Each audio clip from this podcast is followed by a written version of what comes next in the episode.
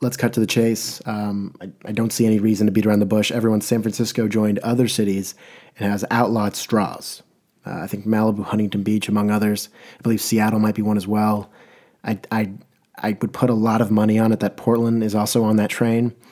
Um, and I think it's great, right? It's a very env- it's a very environmentally conscious decision.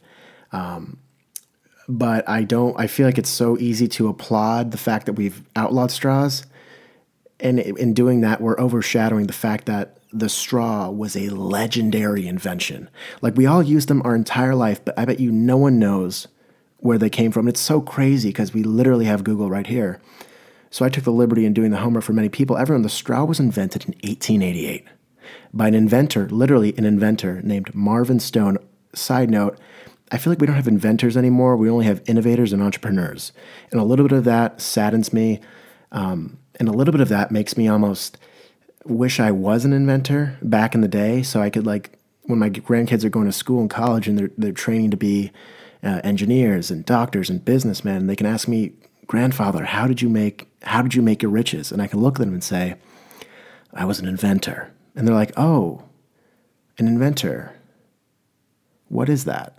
You know what I mean? Because I, I, would imagine be foreign to them.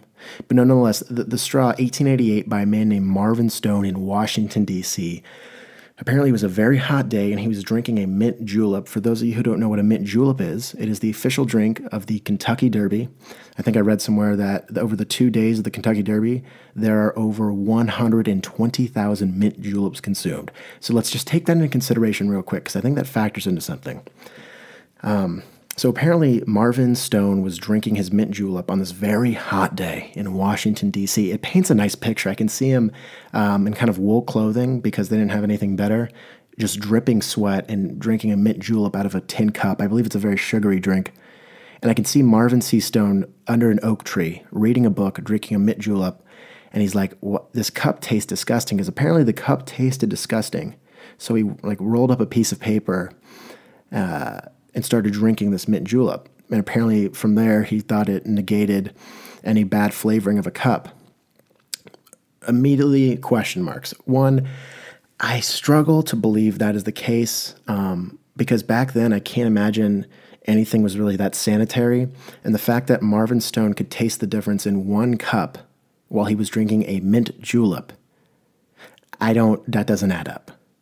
Second, I have never heard of anyone drinking one mint julep. Everyone, Marvin was drunk.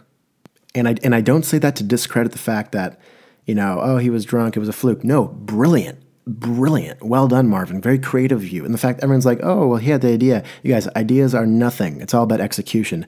So whether or not Marvin was inebriated, when he sobered up, I'm assuming he sobered up before he started, he got into mass production.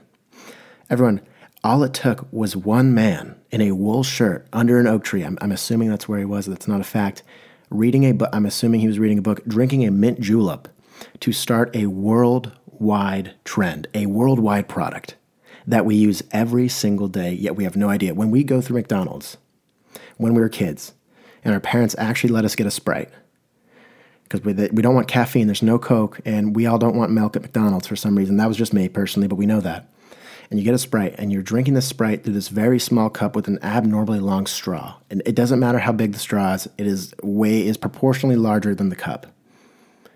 And we just assume that's how it all that it's always been like that. When soda was invented, when the cups were invented, straws were too. Everyone, it is not a package deal. It is not a package deal. Surprising, I will say, 1888, that's really how long it took for straws.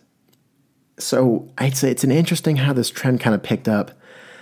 Um, and I just don't want everyone to applaud the fact that you know all these cities are making extremely environmentally conscious decisions and they're setting a great example, which they are. But everyone, um, a man in Washington D.C. in a wool shirt invented this item, and I feel like it would be discrediting him and honestly probably discrediting American inventors if we don't acknowledge that. So before you throw away your last straw, I want you to do something. I want you to look at that straw. I want you to picture Mr. Stone. Washington, D.C. Hot summer's day. Couldn't have any water. Let's assume it was contaminated. He had the craft and he had the wit to actually make his own mint julep and carry it out to that oak tree while he was reading a book. On a hot summer's day in a wool shirt. Everyone, come on, here's my thing. Look, kudos. Everyone, we're doing it. This is huge. We're making better decisions. I, we don't really need straws, but they were fun. You remember when we put two straws together at the sports bar when you were little and you can drink double the Diet Dr. Pepper or Dr. Pepper, depending what you're into? Maybe you put three straws. Whoa, we're getting crazy now. Four? Five? Okay, come on. Everyone, straws literally come in all shapes. Boba straws, soda straws, and the small straws you get with cocktails at bars. All came from one man, I'm just going to say a young man with a dream. Everyone, let's throw away their straws, but before we do that, let's tip our hats to Mr. Marvin Stone.